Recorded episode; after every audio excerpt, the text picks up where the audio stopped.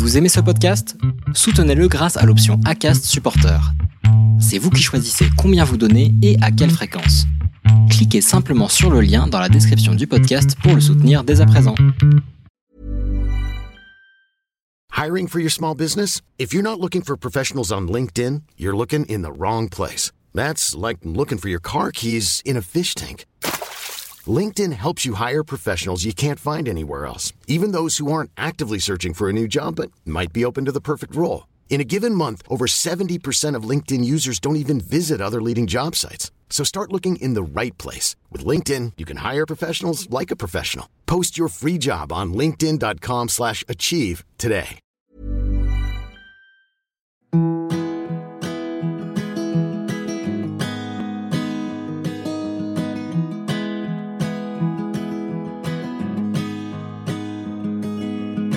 I'll be right behind you, Josephine. I won't leave you waiting in between. And the cigarette you bummed from me is almost burning out. You suck it till your fingers burn. Je vous souhaite la bienvenue sur le podcast Les enfants vont bien. Ici, vous entendrez parler de PMA à l'étranger, de GPA, de conception artisanale, d'adoption et de bien d'autres termes qui accompagnent la conception de nos familles. Vous entendrez aussi, et surtout, des familles homoparentales, coparentales, monoparentales par choix ou de fait, adoptantes, nous raconter leur parcours extraordinaire, au sens littéral du terme, vers la parentalité. Parce qu'en France, le chemin est bien avancé mais n'est pas encore abouti, je vous propose d'écouter des témoignages de notre quotidien qui vont vous rassurer sur le fait que nos enfants vont bien. Vous écoutez l'épisode 6 de la saison 3. Le 15 octobre est une date à retenir, comme beaucoup me direz-vous. Quelle date n'est pas une journée mondiale de quelque chose maintenant? Chaque cause, des plus dérisoires aux plus sérieuses, sont célébrées sur le calendrier. Mais le 15 octobre est la journée mondiale de sensibilisation au deuil périnatal. Dans un podcast qui parle de parentalité, même si cette parentalité a une composante extraordinaire, je ne peux pas ne pas traiter du deuil périnatal, car il ne nous épargne pas, hélas, quand bien même nos grossesses sont si précieuses car issues d'une PMA, d'une GPA ou d'une insémination artisanale, en bref, d'un parcours long et tortueux. Cette année encore, j'ai souhaité vous faire écouter un témoignage, celui de Florence et Marion, pour affirmer et reconnaître leur parentalité, pour faire exister leur petite Ambroise aux yeux de nous tous, et non pas seulement à ceux de leur cercle proche. Par leur histoire, je souhaite véhiculer et faire parler du deuil périnatal, légitimer les familles, leur donner un espace dans lequel elles se reconnaissent et se sentent entourées. Je sais que vous allez me dire qu'écouter cet épisode et le suivant vous semble trop difficile, trop engageant émotionnellement. C'est le cas et j'en ai conscience, mais c'est aussi ainsi que vous affirmerez l'existence d'Ambroise et que vous sensibiliserez à votre tour autour du deuil périnatal. Dans cet épisode, Florence lève le voile sur les difficultés qu'elle rencontre devant l'absence de reconnaissance de leur fils et devant la douleur des autres qui les empêchent de parler de leur bébé, ainsi que sur les maladresses à éviter face à des personnes touchées par ce deuil-là. Elle nous fait aussi quelques confidences sur leur chemin de vie et les projets qui les animent pour avancer, sur la solidarité incroyable des réseaux sociaux qui les a tant soutenus ces derniers temps. Cet épisode sera suivi, lundi prochain, du témoignage de Marion sur l'après, sur le comment on surmonte la perte d'un enfant soi-même et au sein du couple. Un témoignage qui m'a ému et touché en plein cœur. Florence et Marion, vous le savez, mais je vous le redis, j'ai fait de belles rencontres grâce à Instagram, vous en faites partie et j'ai vraiment hâte de notre rencontre. Encore merci de votre confiance. Je vous souhaite une bonne écoute. Bonjour Florence. Bonjour Constance. Je te remercie beaucoup de t'être rendue disponible ce soir pour euh, cet enregistrement. Euh, je, viens, je suis venue vers toi en fait dans le cadre euh, de la journée de sensibilisation au deuil périnatal, qui est donc le, le 15 octobre. Donc on n'est pas le 15 octobre, on anticipe. Parce que on se connaît déjà. Et euh, j'ai suivi votre votre histoire depuis ben, un petit moment maintenant, et j'ai suivi aussi votre votre grossesse. Et ce soir, on avait envie d'échanger. Enfin, moi, j'avais envie d'échanger avec vous pour que pour que vous me racontiez un petit peu tout ce qui s'est passé et qu'on parle qu'on parle de votre fils Ambroise. D'accord, mais enfin, c'est avec plaisir en tout cas. Merci. Je vais juste rappeler que j'ai déjà enregistré avec toi et avec Marion dans le cadre des épisodes de la Saint-Valentin. Donc vous nous avez déjà raconté votre rencontre. Mais est-ce que tu peux te représenter et me raconter votre rencontre? Oui, bah alors du coup moi euh, ce soir je suis toute seule du coup pour parler de ça. Donc euh, moi je suis la maman qui ne portait pas. Et euh, du coup avec Marion on s'est rencontrés en 2017 sur notre lieu de travail, donc à l'école. Et bah, par la suite tout est allé assez vite entre nous, entre l'achat d'un appartement, un mariage, la vente de cet appartement, l'achat d'une maison et du coup le projet bébé qui est arrivé assez rapidement de par euh, notre envie d'avoir un enfant, nos âges euh, respectifs qui aussi euh, nous faisaient aller plus vite dans ce projet. Et du coup, on est dans ce projet depuis avant, avant le Covid, en fait. D'accord. ça fait déjà pas mal de temps. Vous avez quel âge toutes les deux? Alors moi, j'ai 32 ans bientôt et Marion mhm. a fait 40 ans cette année. D'accord, ok. Et vous n'avez pas chômé? En 4 ans, c'est pas mal, là Oui, non, en 4 ans, c'est pas mal. Alors là, du coup, ce projet euh, PMA, projet bébé, a pris euh, beaucoup de temps et commence à prendre beaucoup de temps. Et du coup, voilà, on commence à ralentir euh, doucement tout notre vitesse de vie, mais c'est vrai qu'en quatre ans, on n'a pas chômé. Et alors raconte-moi du coup au niveau de, de, votre projet PMA, donc moi je le connais mais je pense que tout le monde ne le connaît pas. Euh, Est-ce que tu peux me raconter quels ont été euh, vos choix en fait dans, dans, ce projet de PMA Comment vous avez réfléchi à ce projet-là? Est-ce que c'était clair que ce serait une PMA du départ? Est-ce que tu peux me raconter tout ça? Alors euh, oui, c'était assez clair. Nous, on ne connaissait pas la ROPA. Et ce qui était sûr aussi, c'est que Marion avait plus envie de porter que moi. Mais moi, j'avais un problème d'être un peu euh, spectatrice, d'être spectatrice d'une grossesse, de donner euh, ni mes gènes, ni porter. Enfin, c'était un peu difficile. Donc une fois, euh, pour rigoler, j'ai dit non, mais en fait, il faudrait que tu sois ma mère porteuse, quoi. Et comme ça, on serait toutes les deux parties prenantes et tout. Et donc on se dit non, mais si on arrive en Espagne avec ça, ils vont nous prendre pour des folles. Et en fait, pas du tout. Ça existe, ça existe depuis super longtemps. Ça s'appelle la méthode ROPA. Donc vraiment, quand on a su que ça existait, même si c'était évidemment plus cher qu'une insémination et plus cher qu'une FIV dite classique. C'était automatiquement ce qu'on voulait faire, c'était la méthode vraiment la plus la plus belle pour nous. Enfin, vraiment, on était euh, conquise par ça. Et puis après, le médical nous a donné raison, puisque euh, Marion étant atteinte d'une maladie auto-immune, elle n'a pas le droit de se stimuler. Même une petite stimulation, etc., elle, elle ne peut pas. Et du coup, ben, ça tombait très bien entre son âge, son AMH qui est encore plus faible que la mienne, et, euh, et sa maladie, ben, de faire que ça soit elle qui porte et que ça soit moi qui donne. Donc du coup, le médical allait dans le sens de, de notre désir, on va dire, sur le, sur le papier. quoi. D'accord. Et alors du coup, le choix de l'Espagne a été très clair du départ pour vous?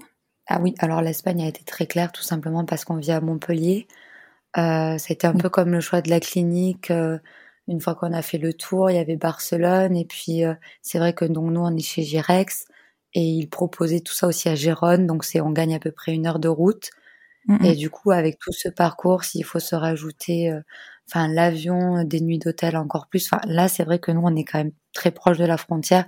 C'est facile de pouvoir partir le matin même pour aller faire la ponction et le matin même pour aller faire un transfert. Donc euh, vraiment, pour le coup, l'Espagne, ça s'est choisi comme ça.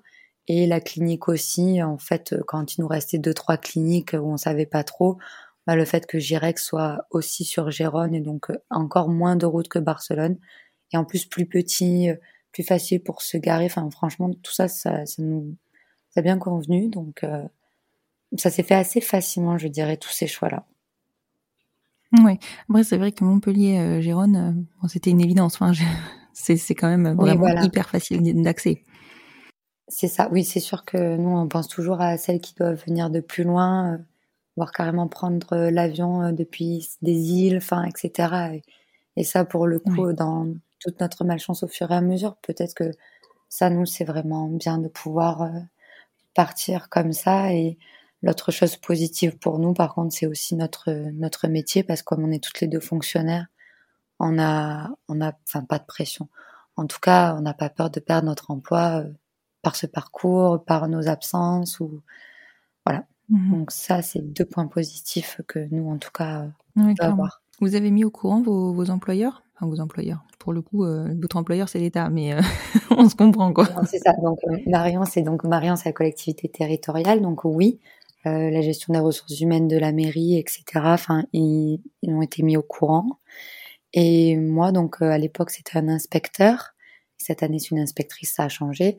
oui, j'ai mis mon inspecteur au courant pas parce que je me je me sens pas porte-drapeau euh, de quoi que ce soit, mais par contre j'ai absolument pas honte, je ne cache pas ma vie euh, à mes collègues, à ma hiérarchie, et pour moi c'était important d'en parler, important que les gens euh, soient au courant des difficultés qu'on peut rencontrer, de, de, de tout ça, et du coup euh, je me suis euh, présentée à l'inspecteur l'année avant d'entamer les démarches. Et sa réponse a été claire, ça a été vous aurez toutes les autorisations d'absence qu'il vous faudra. Donc euh, voilà, enfin je, je, enfin je suis tombée sur quelqu'un euh, de, de, de, top là-dessus. Et euh, il est parti cette année à la retraite. Et donc là on a une inspectrice que j'ai rencontrée à qui je viens de raconter euh, toute notre histoire, tout notre parcours et je suis extrêmement suivie aussi par cette mhm. inspectrice mmh. pour cette année. Voilà. Ah, c'est génial c'est génial d'être soutenu par, euh, par son employeur. Ah oui, ah oui, oui, ça c'est vraiment génial. Euh. Oui, parce que ça, ça rajouterait encore, euh, surtout que nous, en termes de remplacement dans l'éducation nationale, c'est assez tendu avec le Covid, avec tout ça. Et, et voilà, enfin là, ils font leur maximum pour que je puisse partir en étant, enfin, soulagée. Je, je, peux laisser ma classe, voilà, de, de façon sereine. En oui. tout cas, j'ai beaucoup de chance pour ça. Puis au moins, tu peux les prévenir aussi en amont et donc ils peuvent euh, s'organiser. Exactement. Oui, oui. Par contre, euh, c'est donnant-donnant. C'est-à-dire que là, euh, enfin, euh, maintenant, dès que je le sais, je, enfin, je préviens, je, le plus tôt possible, ou en tout cas, après, j'essaie d'avoir le moins d'absence possible aussi. Quand je demande des autorisations d'absence, par exemple, pour le monitorage des follicules, pendant la stimulation, mmh. j'ai rendez-vous le matin, je vais demander que le matin d'autorisation d'absence et je vais aller à l'école l'après-midi au lieu de mmh prendre mmh. la journée ou voilà, c'est donnant donnant, mais comme je me sens soutenue, ça me semble tout à fait normal de le faire aussi. Et, et Marion de son côté, euh, enfin je parle pour elle, mais c'est euh, c'est complètement pareil. Ah, c'est top, franchement c'est top. Mmh. Au moins vous avez ce souci-là, cette charge-là en moins euh, à penser. Oui, oui, oui. c'est déjà assez compliqué. Oui, c'est clair, c'est clair. Et alors, donc vous commencez votre premier parcours en Espagne? De suite, toi, tu savais que ton AMH était mauvaise ou ils vous ont fait faire des examens et c'est ça qui a, des, qui a décelé le, le problème?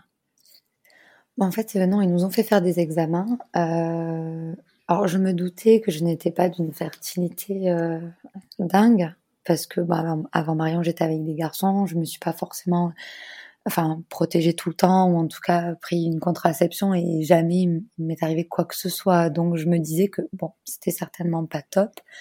Pas de là mmh. à me dire que euh, voilà que que mon AMH était faible donc euh, 1,0 quelque chose je, je crois. Et, euh, et, là, on s'est dit que heureusement que en gros Marion avait cet âge-là, parce qu'on se serait bien laissé 3, euh, 4 à 5 ans devant nous, devant, enfin pour, mmh. pour notre vie de couple avant de faire des enfants. Et finalement, euh, bah heureusement qu'on s'est lancé plutôt que prévu parce que ça a été, euh, ça a été le premier euh, coup de massue et un peu le, enfin pas le premier échec parce qu'on s'est dit que ça pouvait quand même marcher, mais euh, voilà le premier coup dur, on va dire, de dans tous ces traitements et dans les analyses, en tout cas à faire euh, avant de se lancer. Quoi. Mmh. Ils ont été rassurants avec vous, l'Espagne, par rapport à ça? Oh, euh, ils ont été francs et pas alarmistes, enfin et pas non plus. Euh, voilà, ils nous ont dit c'est peu, mais euh, enfin il y en a c'est peu et ça marche quand même du premier coup. Ou, voilà, c'est peu, mais ce qui est important, ils ont toujours axé sur le fait que ça soit la qualité des ovocytes qui soit importante et non pas et non pas leur nombre. Ou, en tout cas, mmh oui, parce que bon, ponctionner 30 ovocytes, enfin c'est bien, ça permet peut-être d'avoir plus de largesse que ce que nous on a eu, mais voilà, ils nous ont dit que ça serait certainement, euh, ça serait des stimulations peut-être un peu plus euh, difficiles, qui donneraient moins en quantité, mais ce qui était important c'était la qualité et que la qualité était assez corrélée avec l'âge et comme j'avais 30 ans au début du parcours, enfin du coup, euh, ils étaient ouais, assez plutôt bien. Oui, voilà. Mm -mm. Et hum, du coup, peut-être que pour, euh, enfin que pour ça aussi, finalement, l'idée que tu as eue, euh, sans savoir entre guillemets, de la repas était une bonne idée. Ah oui, oui, oui, parce que vraiment, ils ont dit que Marion, qui avait 38-39 ans, c'était vraiment, que, que les, les, chances diminuent énormément avec l'âge, donc. Enfin ça, je trouve que c'est aussi quelque chose qu'on nous dit pas trop en dehors de tous nos parcours. c'est c'est que la MH, enfin moi, c'est du coup, c'est un premier truc que j'ai dit à mes collègues qui sont euh, en couple avec des hommes, hein, de dire, voilà, t'as 31, 32, tu te dis que t'as encore un peu le temps, fais au moins euh, cette prise de sang, cette AMH, parce que parce qu'elle peut être très bonne, on peut se dire qu'on a un peu plus le temps, mais enfin moi, je conseillerais aux, femmes de le faire en c'est pas c'est pas une valeur sûre, c'est pas euh, elle est très bonne, je vais être enceinte rapidement et elle est mauvaise, rien ne va fonctionner, mais en tout cas, je trouve que c'est quand même Enfin, moi, j'étais absolument pas au courant qu'on pouvait euh, mesurer ça, etc. Quoi. Oui, en tout cas, c'est un indicateur qui est relativement euh, fiable. Oui, voilà. Ça donne une vraie idée voilà, de, ce dans quoi on va se lancer. Mm. Et alors, on est en 2020, c'est ça? Vous avez commencé votre parcours?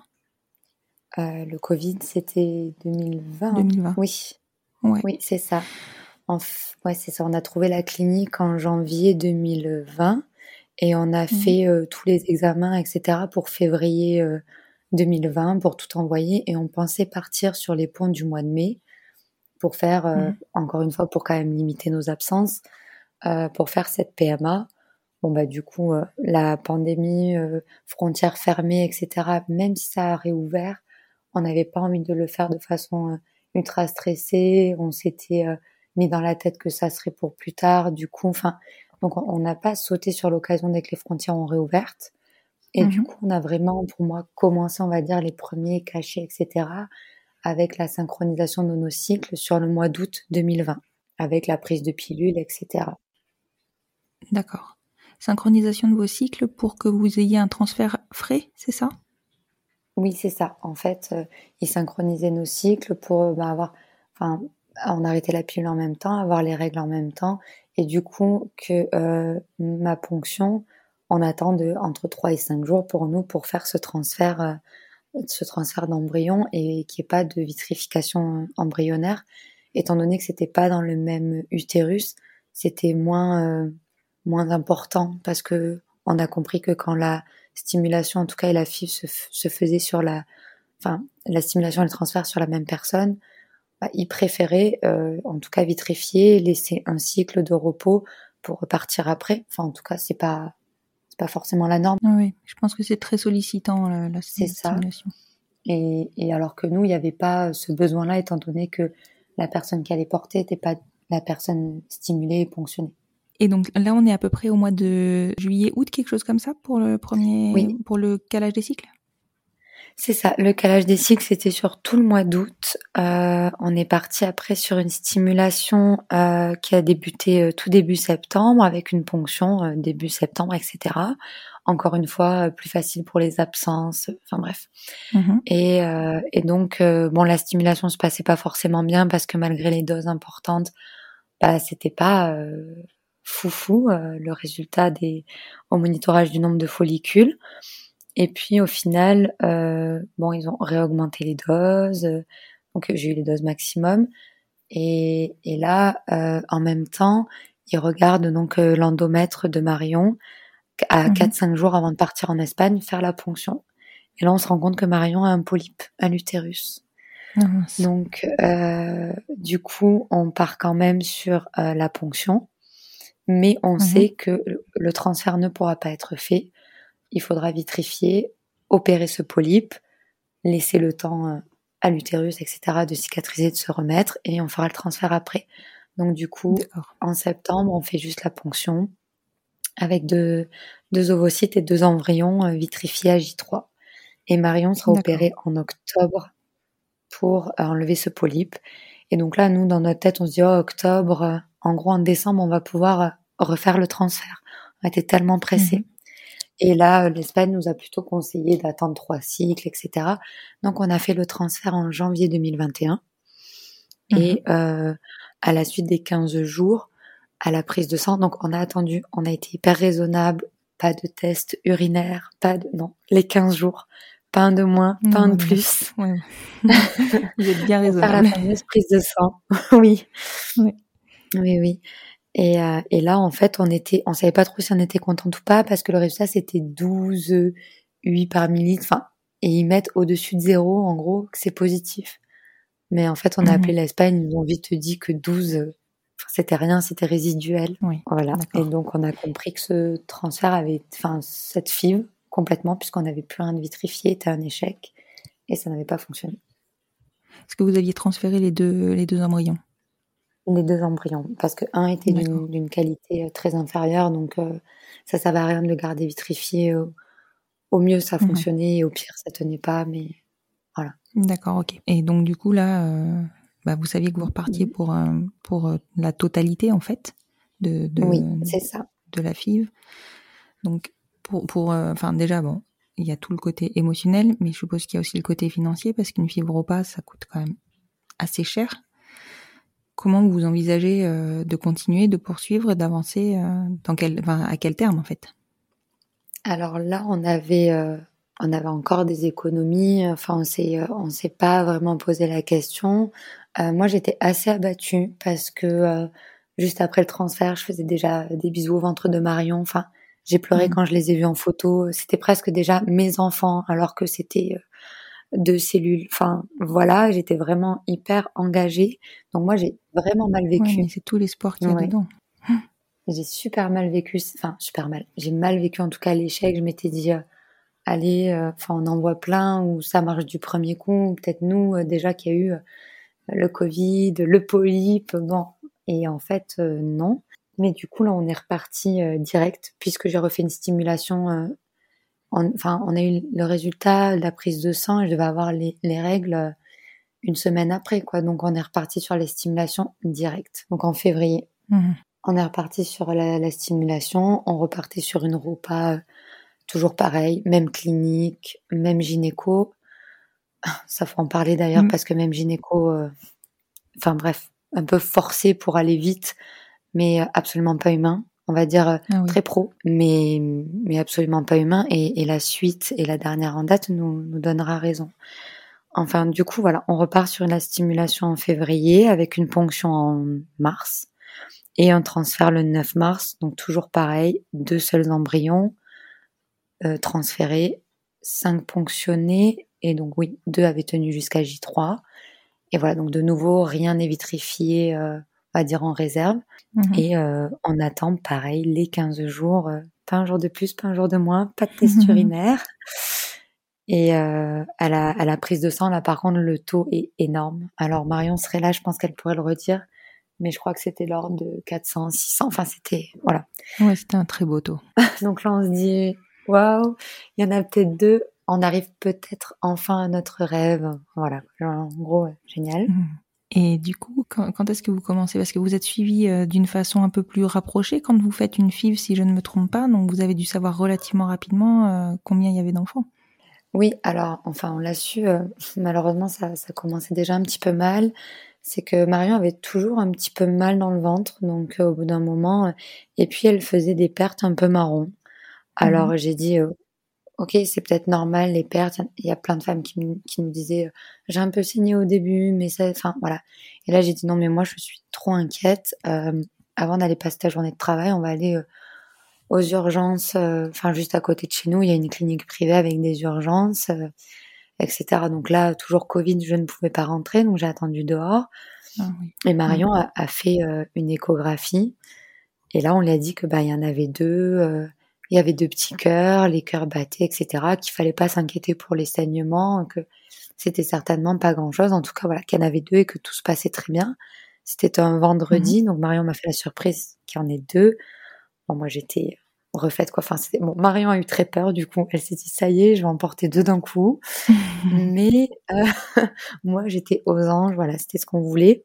Et donc le samedi, on partait chez les parents de Marion pour leur annoncer que c'était des jumeaux, que ce- que voilà, que parce qu'ils savaient que ça avait fonctionné, mais voilà, on oui, savait voilà, pas vous avez suivi avait. du départ. Oui, c'est ça. Ils nous avaient suivi du départ, tout la ponction, les jours de transfert, rien, enfin tout avait été dit partout, que ça soit notre famille ou, nos réseaux sociaux, il y avait vraiment toutes les étapes. Et, et là, euh, je me souviens de Marion euh, dans le canapé, elle était quand même fatiguée, elle avait mal. Et puis elle s'est levée, elle est allée aux toilettes chez ses parents. Et là, je l'ai entendue hurler sur les toilettes. Et finalement, c'est mon premier traumatisme. Moi, en tant que, que, que mère qui assiste et qui, voilà, et elle était vraiment en sang et pour le coup rouge sur les toilettes. Et là, on s'est dit, faut qu'on parte à, aux urgences, par contre, aux urgences euh, gynéco euh, du gros hôpital de Montpellier, quoi. Et ça a été le mmh. décollement donc du placenta avec euh, finalement la perte d'un des jumeaux. Enfin, le cœur s'est arrêté, mais elle n'avait pas expulsé l'embryon de suite. Après quelques jours d'hôpital, mmh. etc. Voilà, le cœur s'était arrêté mais l'autre bébé allait bien, euh, il continuait son développement, etc. D'accord. Et, l'expulsion de l'embryon n'a pas entraîné le deuxième bébé? C'est ça. Donc elle a expulsé l'embryon euh, deux ou trois semaines plus tard euh, sur son lieu de mhm. travail, encore plein de sang, etc. pour une fois où je la rejoignais d'ailleurs sur son lieu de travail. Et mhm. on est parti directement aux urgences. Et je crois que finalement, c'est l'échographie la plus mignonne qu'on ait de, de, notre petit garçon parce que lui, il était à côté et en fait, elle a expulsé l'embryon, mais alors lui, on voyait ses jambes pédaler, bouger. Enfin, il était, il était vraiment au top. Donc, on s'est dit bon bah tout va bien. Il y a juste eu donc on nous a dit la liste du jumeau. Ça arrive relativement souvent. Enfin voilà quoi. On était reparti euh, après toutes ces émotions. Et du coup, là, vous étiez à quel stade dans votre grossesse? Donc là, avec tout ça, on devait être à 12 SA puisque euh, c'est ça, puisque la T1, euh, Marion est, sortie, etc. de l'hôpital, c'est ça, on était à 12 SA juste pour faire la T1. D'accord, ok.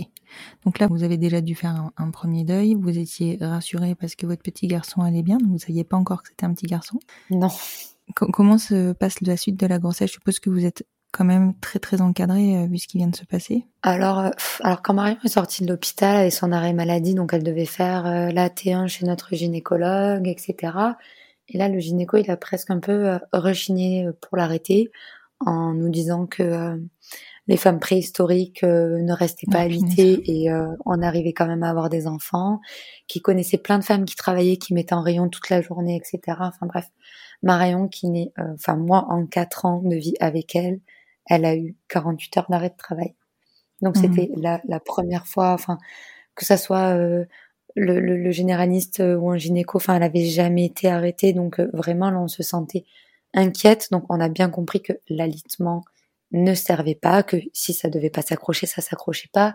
Si ça devait pas, d'accord, on a, mais enfin on aurait juste voulu être un peu bon, mais on n'a pas du tout été suivi comme ça par le gynécologue qui a quand même fini par l'arrêter mais euh, avec euh, un peu un, un sermon sur euh, le fait qu'elle était limite feignante et qu'il fallait continuer de travailler. Non mais attends, et, vu le parcours que vous avez, c'est délirant. C'est ça. Et en plus de ça, la T1 dont tout le monde dit ah la jolie photo, tout ça, nous rien à faire, un bébé de dos, un gynécologue qui nous fait même pas entendre le cœur alors que moi je l'avais entendu qu'à l'hôpital sous stress, etc. Enfin, il mmh remuait le ventre de Marion pour faire bouger le bébé. Enfin, voilà il bougeait pas du tout, du tout, du tout notre bébé. Donc euh, vraiment une T1, on est sorti de là, enfin voilà, rien, rien de, de joli, mais c'est pas grave. Il nous donne rendez-vous pour le 16 juin, donc à 16 SA, donc 16 euh, juin, 16 SA.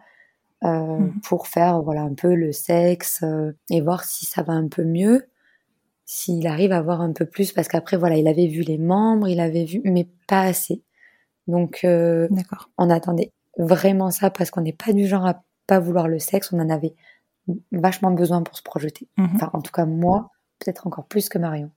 Mais c'était vraiment avoir le sexe, c'était, oui, se, projeter dans tout. Et, et, du coup, on attendait vraiment ce mercredi euh, avec impatience.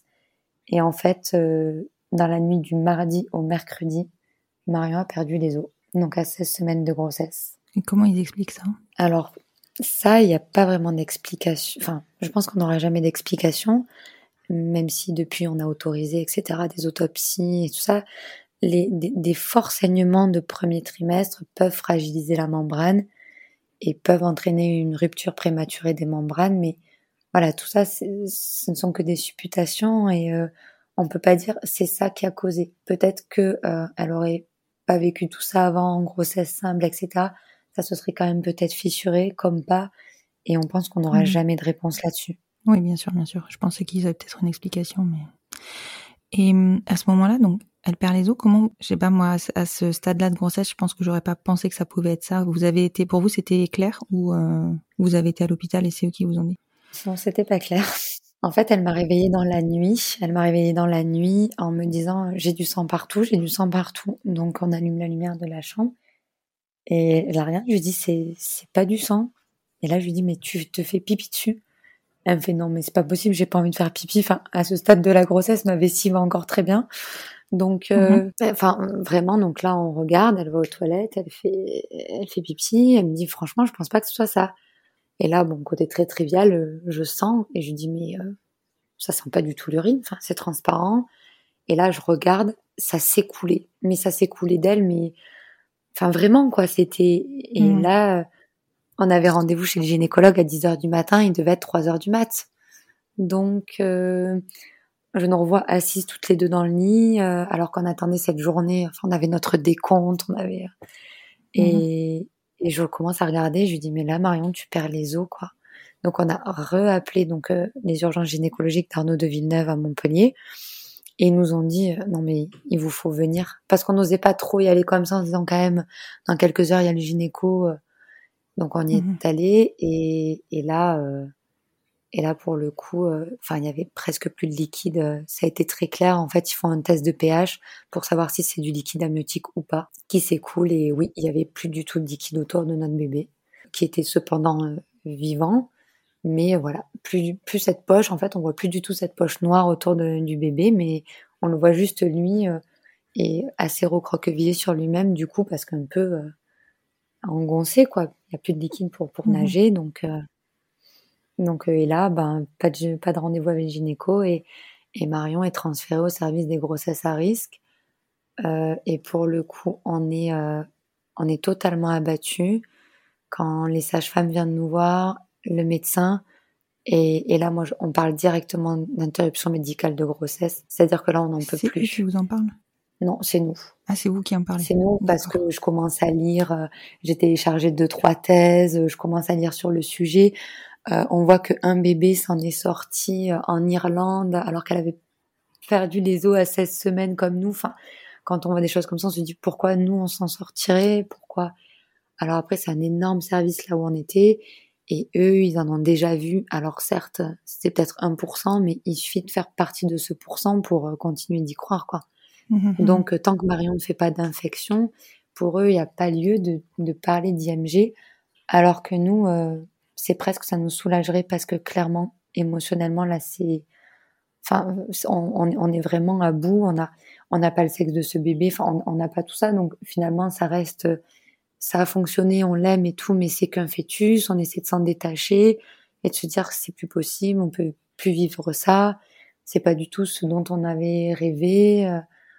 donc on est vraiment, euh, mais, mais, mais vraiment, enfin, je pense que si on demandait aux sages-femmes qui nous ont vus, enfin, elles étaient euh, un peu choquées de voir et de- d'être deux et de dire, en fait, on n'en veut plus de ce bébé. Enfin, on a eu un moment de, Mhm. de rejet, mais vraiment. Ouais, mais parce que c'était trop dur. Oui, ça, ça commençait vraiment à faire beaucoup. Mais après, Marion ne perdait plus de liquide et le liquide se reformait. Du coup, euh, c'est un peu les montagnes russes et ça a été les montagnes russes tout le long de toute façon du parcours. Du coup, parce que euh, donc après euh, plusieurs semaines, euh, fin d'hospitalisation, etc. Début juillet, on voit une donc Marion sort de l'hôpital, elle est suivie en hospitalisation à domicile, ce qui veut dire des sages-femmes qui passent deux fois par semaine pour euh, ben, la quantité de liquide, voir le bébé, les prises de sang pour Marion parce que le risque le plus important c'est euh, évidemment l'infection. Et le bébé refait du liquide, on est toujours en oligamiose, c'est-à-dire avec très peu de liquide, mais c'est voilà, c'est très peu, mais il en a, il en a souvent à côté de sa bouche, donc on se dit que il arrive à res- enfin, respirer, en tout cas à entraîner ses poumons à respirer, etc. Et euh, quand on voit euh, donc le 4 juillet, on a notre premier rendez-vous à l'hôpital de nouveau. Donc là, on n'est plus suivi par notre gynécologue d'avant. On l'a plus revu jusqu'à la dernièrement Oui, tu du m'étonnes. tout. On est suivi qu'à l'hôpital. On est suivi qu'à l'hôpital et euh, là, euh, vraiment, elle nous dit non, mais il y a du liquide. Il y en a moins qu'une grossesse normale, mais voilà, il y a du liquide, etc. Elle nous dit, est-ce que vous voulez connaître le sexe? Bon, Moi, j'avais vu sur l'écho. Donc, elle nous dit, c'est un petit garçon. Enfin, voilà. Et puis, euh, la dernière question le jour de ce rendez-vous, c'est moi qui l'ai posée. C'est, je lui ai demandé, est-ce qu'on devait s'investir dans cette grossesse? Et euh, bah, elle nous a dit oui.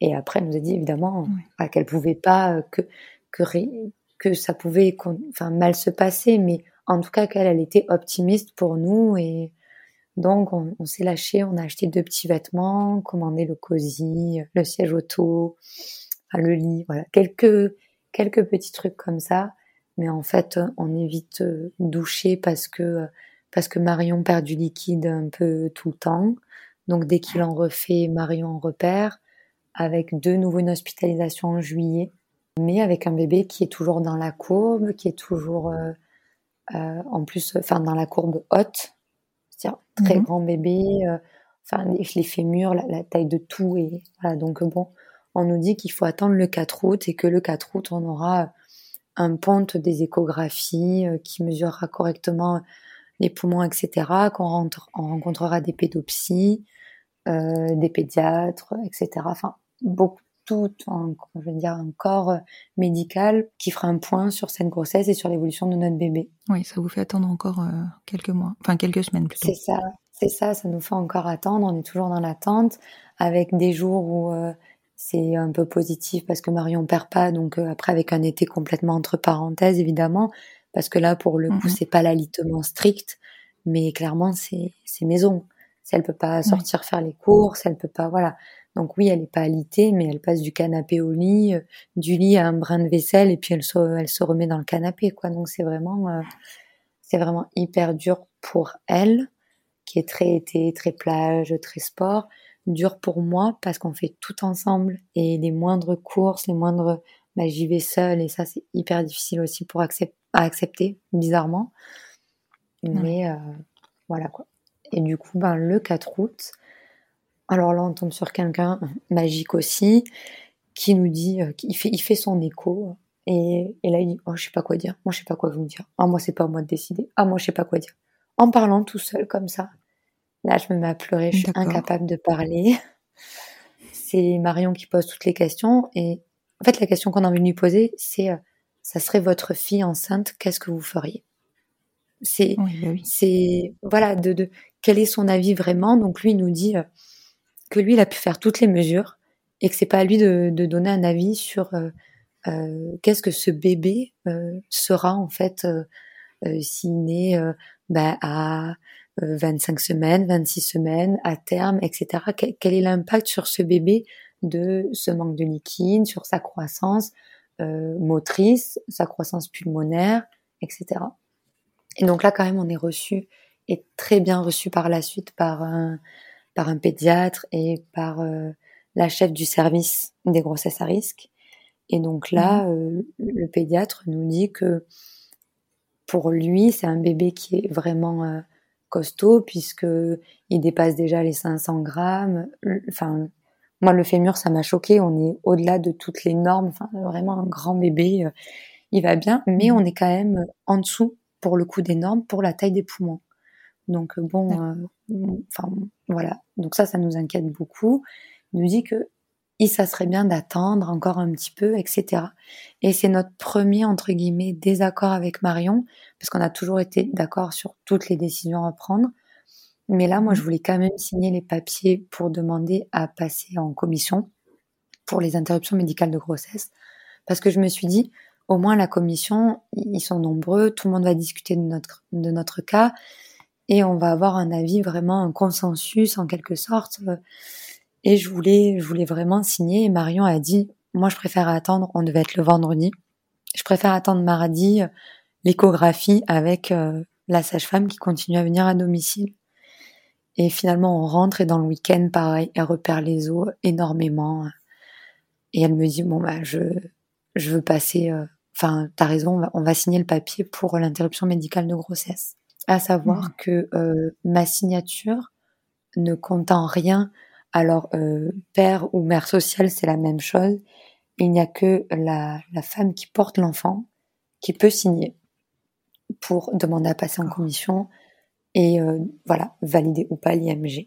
Donc après, l'accord est évidemment important dans le couple, mais légalement parlant, la décision revient uniquement à la femme qui porte.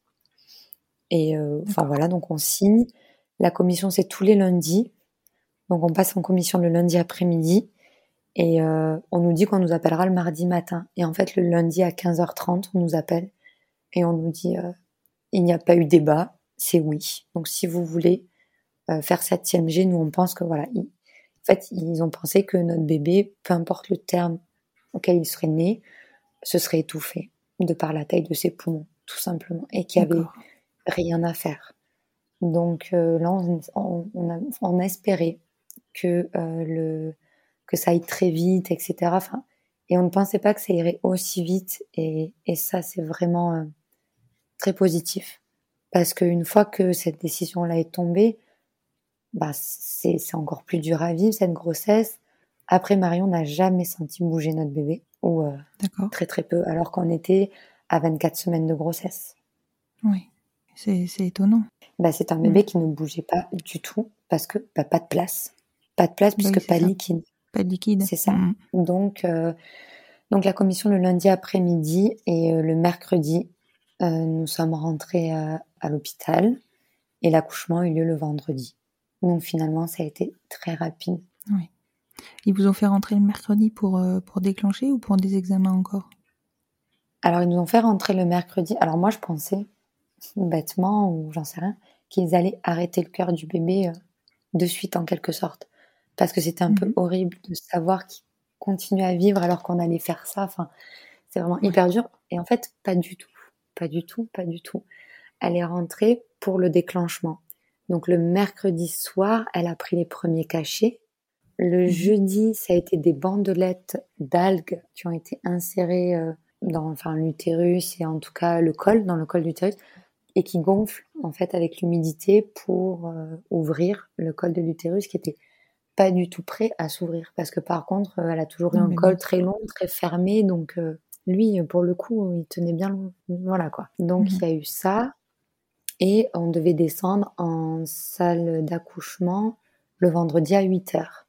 Sauf que les bandelettes, très rarement, mais du coup pour notre cas, ont déclenché l'accouchement et des contractions à 3 euh, heures du matin. Enfin, on va dire environ de 11 h 23 heures. Enfin, Marion a eu mal. Ils ont, on a essayé de, voilà, du paracétamol, etc. Rien n'y a fait. Et à 3 heures du matin, on est descendu dans, la salle d'accouchement euh, de l'hôpital. D'accord. Comment vous vivez ça à ce moment-là, cette attente? Euh, tu, tu le dis, c'est compliqué de savoir que on va vaincre le bébé encore vivant alors qu'on on va, on va mettre fin à sa vie. Ces 48 heures, c'est hyper long. C'est ça, c'est hyper long. Marion a fait des quelques crises, on va dire, d'angoisse. Ils lui ont donné du, des calmants, etc. C'était hyper long, on savait pas trop ce qu'on pensait parce que on s'était dit qu'on n'aurait pas la force d'avoir un enfant handicapé. Et euh, mhm. des fois, faut connaître ses limites, faut, faut connaître. Et, et nous, alors évidemment qu'il se passe quelque chose à la naissance ou etc. Enfin, on n'abandonnerait pas notre enfant. Mais là, on avait l'impression d'avoir un énorme mur en face de nous, qu'on allait se le prendre et que personne ne faisait rien. Donc il y avait une sorte de évidemment de soulagement, de se dire que tout, tout ce poids, toute cette chape de plomb allait, allait s'arrêter.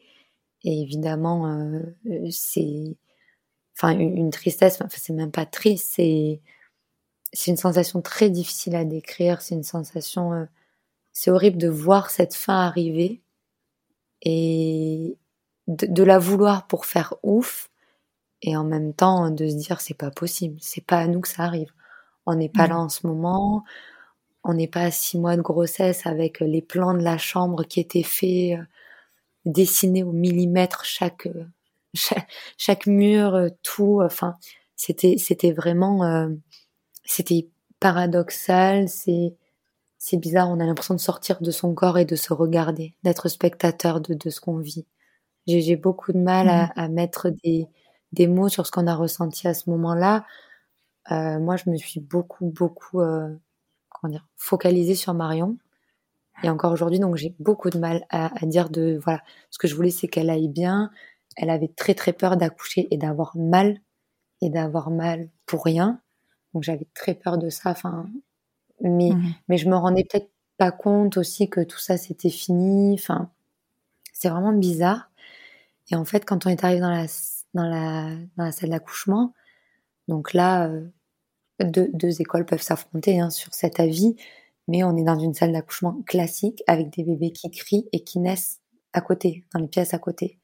Oui. Donc c'est extrêmement bizarre, mais en même temps, ça reconnaît notre statut de parent, mais ça nous rappelle aussi Mhm. que lui, il ne va pas crier et que voilà. Donc là, euh, enfin ça c'est vraiment aussi une sensation euh, étrange. Du coup, on pose une péridurale à Marion qui n'a jamais eu de cours de préparation à l'accouchement, moi non plus. On ne sait pas ce qui nous arrive, on ne sait pas comment ça se passe. Il y a une équipe euh, dingue autour d'elle. Il y a vraiment beaucoup de personnes. Euh, tout le monde se présente, tout le monde prend le temps d'avoir un mot gentil. Beaucoup de sages-femmes nous reconnaissent des urgences ou, euh, enfin, vraiment des gens, euh, enfin, adorables. Tout le monde du début à la fin. Vraiment, on n'a rien à changer, rien à, là pour le coup, enfin, on ira accoucher au même endroit. Enfin, c'est Mhm. vraiment, euh, ils ont été extraordinaires. Et du coup, la Marion, ils l'ont, euh, mais vraiment shooté. Mais vraiment. C'est-à-dire que Ouais. Elle sentait même plus ses jambes. Enfin, voilà, c'était une péridurale, mais fois deux, en quelque sorte. Ils ont expliqué qu'ils posaient une péridurale classique et une autre qui endormait complètement le ventre parce que, bah, à cette heure-là, le bébé est toujours vivant. Donc, euh, il va falloir piquer comme une amyosynthèse et arrêter le cœur du bébé. Donc là, ils ont mis un champ pour évidemment qu'on ne voit pas. Et, euh, et là où je me suis rendu compte que Marion était pas du tout avec moi, c'est que quand ils nous ont dit, euh, voilà, le, cœur de, de votre petit garçon ne bat plus, bah moi je m'effondre. Et la première réaction de Marion, c'est j'ai pas eu mal. Oui. Et je la regarde, et c'est la première fois où j'ai envie d'être violente avec elle, lui dire mais tu penses qu'à ta douleur, tu te rends compte de ce qu'on vient de nous annoncer quoi? Je me suis dit, non mais enfin de toute façon Florence, enfin non, elle se rend pas compte. Elle était pas elle-même vraiment, donc euh, non. Du coup, Ah c'est bizarre de, de vivre. euh, moi, je dirais que c'est l'annonce la plus euh, la plus dure évidemment de toute cette grossesse. C'est les fois où j'ai le plus craqué. Et Marion n'était pas du tout avec moi entre guillemets quoi. C'était c'est très étrange comme situation. Et donc quand le Ouais. cœur du bébé est arrêté, euh, on commence à prendre des cachets, du coup, euh, deux cachets toutes les trois heures pour dilater, pour les contractions, etc. Et donc c'était donc 5 heures du matin, le cœur s'arrête. Et vers 8 heures, on vient voir le col, on lui dit qu'elle est ouverte à 5, que ça va pas être très long. Et là, pour le coup, on est contente parce que, parce que par contre, c'est horrible d'être dans cette salle. Ouais, ça, là, pour le coup, on voulait vraiment que ça aille vite et, et les heures nous paraissaient euh, tellement longues. Et encore une fois, bah, ça ne va pas nous faciliter la tâche parce que non, il aura fallu les trois prises de cachet et Marion accouchera finalement à 17h30. Ah oui, effectivement, très tard. Voilà. Donc, euh, du coup, euh, du coup, c'est vrai que ça a été, euh, ça a été très long. Alors après, euh, c'est un accouchement sans douleur du tout. Elle n'a rien senti, mais vraiment rien. Elle ne Mhm. sentait même pas quand elle avait des contractions. Voilà, ça ils nous ont bien expliqué que pour tout ce qui était interruption médicale de grossesse, en quelque sorte, peu importe le terme où, où- où ça intervenait, qu'on ne peut pas rajouter de souffrance physique à cette souffrance psychologique. Et euh, voilà, du coup, c'était important pour les médecins qu'elle ne souffre pas. Euh, Et puis après, c'était posé la question de euh, est-ce qu'on veut voir notre fils ou pas? Alors là, c'était on était encore différente parce que euh, moi, c'était sûr que oui. Et Marion ne savait pas. Donc, ce qui s'est passé, c'est que euh, j'ai proposé de faire en fait un peu le, le tampon entre parce qu'elle avait peur que ça soit traumatisant, que ça soit. Enfin, on, on se dit qu'est-ce que c'est un bébé de 25 semaines de grossesse, voilà, 710 grammes. Donc oui, on sait qu'il y en a en couveuse, mais finalement, à quoi ça va ressembler? Et euh, du coup, moi, je suis allée dans une pièce à côté. euh, donc, on, on avait décidé du coup du prénom à ce moment, un peu avant, mais très légèrement avant. Mhm. Vraiment, euh, une semaine avant. C'est-à-dire que donc Ambroise était un prénom qui était sur notre liste de prénoms à toutes les deux. Mais Mhm. euh, ce qui a fini par nous convaincre, c'est que euh, la Saint-Ambroise, c'est le 7 décembre et c'était le terme qui était prévu. Donc Ah oui. euh, voilà, comme on l'avait toutes les deux, c'est un prénom qui nous plaisait quand même beaucoup. Et on en avait un autre, en fait on s'était décidé sur un autre, mais quand on a lu ça, on s'est dit non mais c'est... Enfin il faut, il faut prendre Ambroise parce que parce que l'ambroisie pour les dieux, parce que le 7 décembre, donc voilà, donc à ce moment-là quand même, moi j'ai l'impression que je vais rencontrer euh, mon fils, mais Ambroise vraiment, enfin c'est très personnifié je dirais. Et euh, bah là il est dans une petite couveuse, euh, comme un autre bébé. Et euh, première réaction, j'ai pour le coup j'ai eu du mal, c'est-à-dire que moi je me suis pas sentie euh, euh, ni mère ni je me suis dit il est pas beau. Enfin première euh, alors que non c'est pas vrai. Après plusieurs enfin quelques heures avec lui je l'ai trouvé beau. Mais pour le coup j'étais un peu ah, c'était bizarre. Et puis comme m'a dit la sage-femme c'est un bébé qui est, qui est, qui est mort de- depuis 5 heures du matin. Donc euh, Ah oui, bien sûr. entre un accouchement par le siège parce que bon ils se sont pas préoccupés de savoir euh, enfin voilà il suffisait juste de le sortir. Enfin on s'en moquait un petit peu puisque le bébé était déjà sans vie.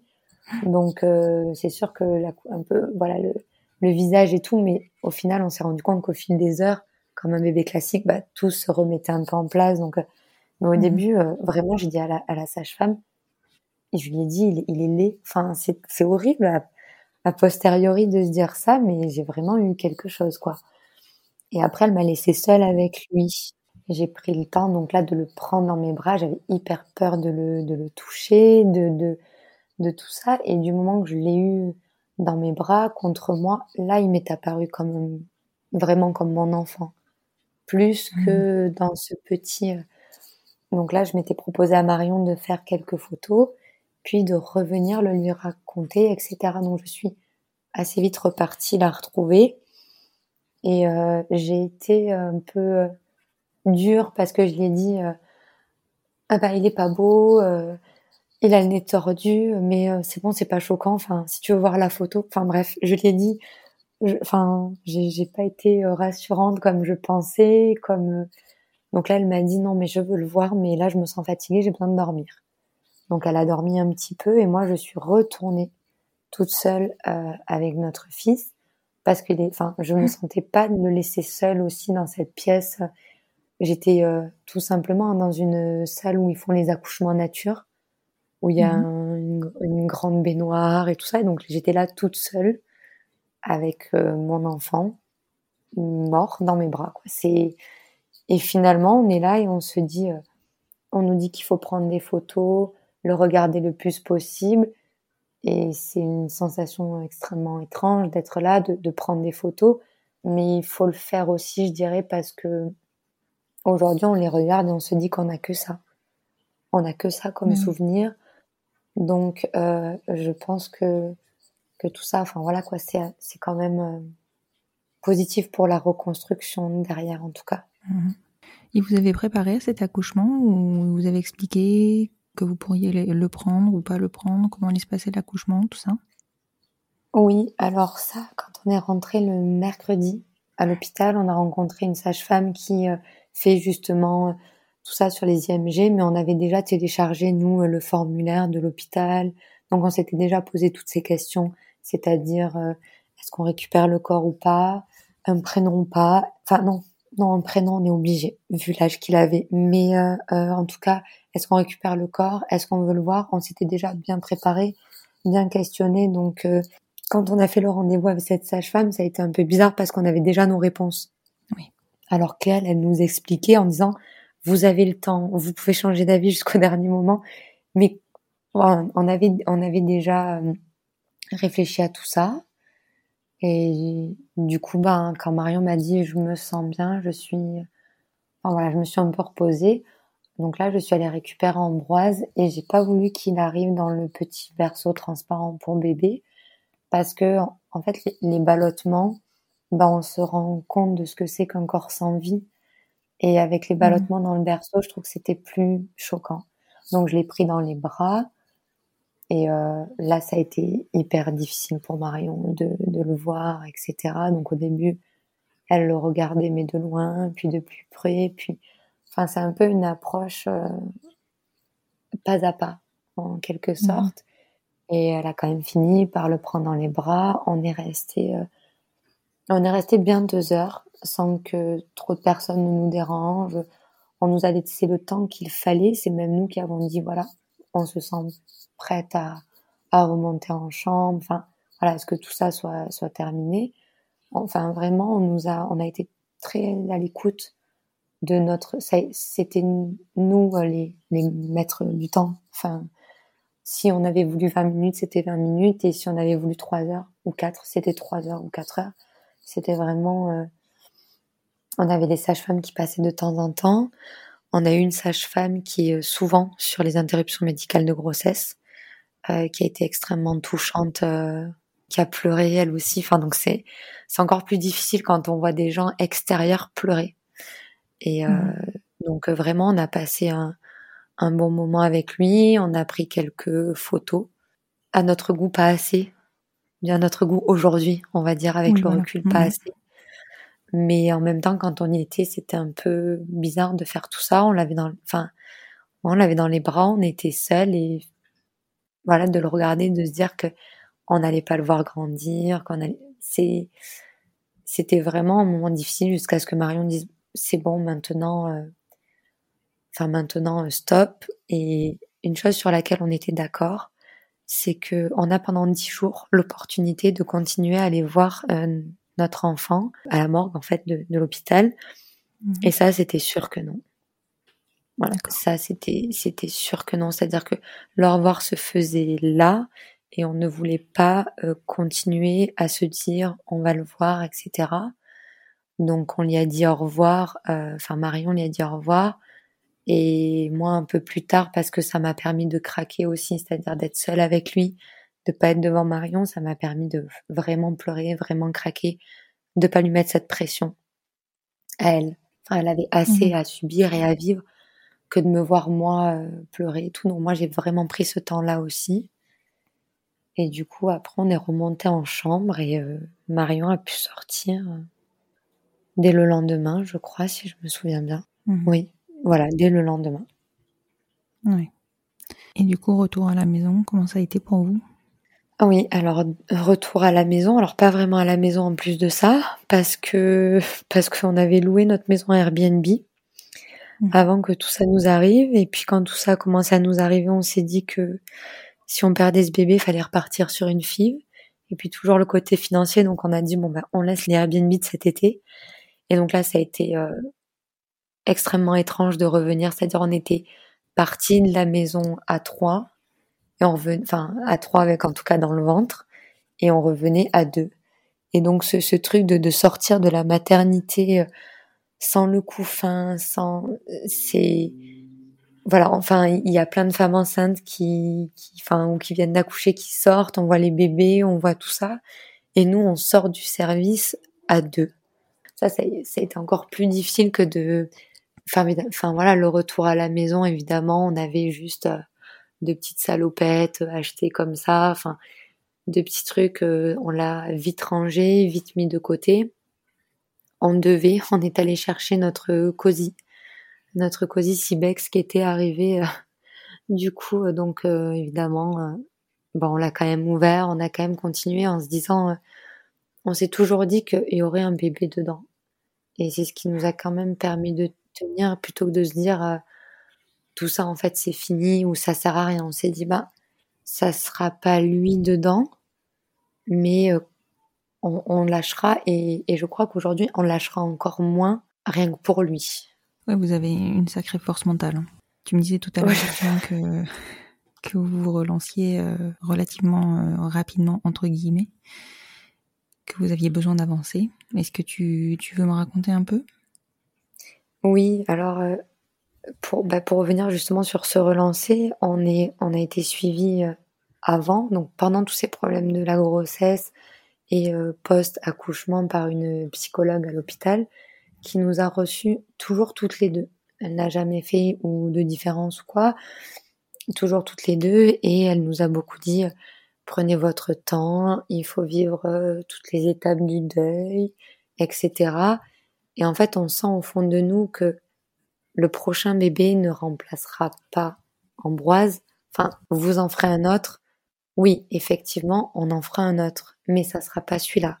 Enfin, quand, quand on dit ça, en fait, on a tellement l'impression que ce bébé n'est presque pas l'enfant de quelqu'un que on se dit bon bah, en gros si c'est pas celui-là c'est un autre mais à ces gens-là on a pas on a envie de dire bah ta fille peut mourir il te reste ton fils enfin c'est un peu voilà alors que non, on, ne souhaite pas le remplacer, mais évidemment que euh, le jour où il y aura un bébé avec nous, ou ne serait-ce que déjà une grossesse et qui se passe, on va dire, euh, bien, ou en tout cas normalement, euh, c'est sûr que ça sera ça sera pas un poids en moins parce que la tristesse sera toujours là. On se demandera toujours à quoi aurait ressemblé notre petit garçon, comment il aurait été. Euh, enfin, tout, tout, ça, on se le demandera toujours et il nous manquera toujours. Mais il n'empêche que moi, je pense pas que ce soit un bébé pansement, mais c'est la vie qui continue, mmh. c'est la vie qui reprend le dessus. Et pour le coup, on, voilà, on s'est pas senti d'écouter plus que ça la, la, psy en se disant non, nous, on, on a envie de repartir. Mmh. Et donc pour euh, pour parler un peu de, de ce qui vous arrive par la suite, sur la suite, euh, vous êtes relativement suivi sur les réseaux, sans, enfin tu vois, sans être des influenceuses, on va dire, mais vous avez une petite communauté sur les réseaux. vous avez une petite communauté sur les réseaux. Moi, j'adore vous suivre clairement. Et Léa, compte Atléacre, a lancé un, une cagnotte pour vous. Et j'ai trouvé ce geste euh, fabuleux parce que jamais j'aurais osé le faire, je t'avoue. Et il s'avère que c'est là où on se rend compte de la puissance et de la force de, des personnes qui vous entourent. Euh, c'est que aujourd'hui, cette cagnotte, elle est très bien alimentée et elle va vous permettre de, au moins, ne pas vous poser tout de suite la question du financier. Oui, ça c'est. Alors c'est vrai que donc euh, quand on a parlé avec Léa de tout ça, donc c'est quelqu'un qu'on suit depuis longtemps aussi. Bon voilà, on est on est fan de sa petite qui est née le même jour que moi. Mais ah, euh, c'est marrant. Ouais. mais euh, voilà donc et c'est vrai que quand on a dit bah nous enfin on va repartir mais il nous faut un peu de temps pour en mettre de côté. Elle nous a dit direct voilà moi je je suis pas euh, forcément fan de de, de ces cagnottes de tout ça mais moi je peux je peux le faire pour vous. Enfin, elle s'est proposée et j'ai eu besoin d'un temps de réflexion. Marion aussi, Marion peut-être un peu moins. Après, c'est poser la question euh, la cagnotte, on fait quoi? Est-ce qu'on la repartage? Est-ce qu'on la cache à nos amis, on va dire proches? C'est-à-dire, est-ce que ça reste euh, uniquement euh, voilà réseau social et, et, et pas du tout euh, nos, nos, familles, nos amis? Donc euh, voilà, on était assez, euh, on s'est posé beaucoup de questions. On s'est dit, est-ce que le fait d'autoriser cette cagnotte, est-ce que nous on s'autorise à continuer de, vivre, faire des sorties, faire tout ça alors que des gens vont, vont donner pour qu'on puisse repartir? Donc ça, ça, nous a beaucoup questionné et un jour on a dit à Léa, ah voilà, ok, en fait c'est ok, on est prête à accepter, on est prête à prendre tout ça parce que parce que bah, pour une fois, on, on va accepter de l'aide et on va se soulager de cet aspect financier qui, qui était juste euh, énorme parce que on pense encore à l'échec, à devoir tout repayer et on se dit, euh, enfin, qu'est-ce qu'on fait si quand le bébé arrive, on peut plus euh, ni rien acheter, ni voilà, enfin, de, mmh si nous arrive le moindre le moindre problème, on n'a plus rien, plus rien, alors que oui, on a, on a deux métiers, on a deux salaires, on fait partie de la classe moyenne. Donc, on s'est beaucoup demandé si on avait droit à ça, vraiment. Et, et pour le coup, pour une fois, vraiment, moi qui ai l'habitude de, de faire face toute seule, de, enfin, voilà, moi, j'ai, pas de parents, j'ai pas, bah, je me suis dit, là, oui, je, vais me laisser porter et je n'aurai qu'à organiser, en gros, notre santé nos allers-retours en Espagne. Voilà, que, que en tout cas, euh, de pas du tout penser à ça va nous coûter tant et comment on mhm. fait pour arriver à ce temps. Et euh, la cagnotte est très très vite partie. Elle est très très bien partie. Elle est, on va dire, enfin, pas presque clôturée, mais, mais clairement aujourd'hui, elle est tellement bien par, en tout cas partie que nous, nous repartons avec un, un nouveau, un nouveau processus de FIV. Mais encore une fois, il nous faut faire le deuil de quelque chose parce que ça ne sera pas une FIV repas. Euh, Marion souhaite pas reporter.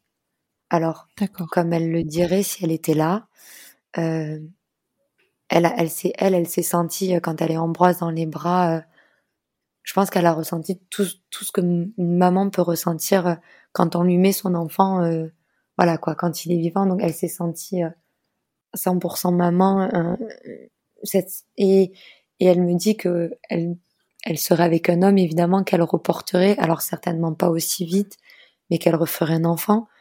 Mais là, on a l'opportunité de pouvoir repartir plus vite avec une nouvelle enveloppe aussi. Et c'est aussi moins de stress quelque part d'avoir un, nouveau corps, un nouveau ventre, en se disant que peut-être dans celui-ci, les choses se passeront bien. Oui, vous, enfin, c'est une nouvelle, euh, nouvelle étape. Hmm. Voilà, c'est, c'est, c'est encore une fois, c'est, euh, c'est les, toutes les étapes de cette PMA sont à chaque fois le deuil de quelque chose. Euh, rien ne s'est jamais passé comme on l'espérait.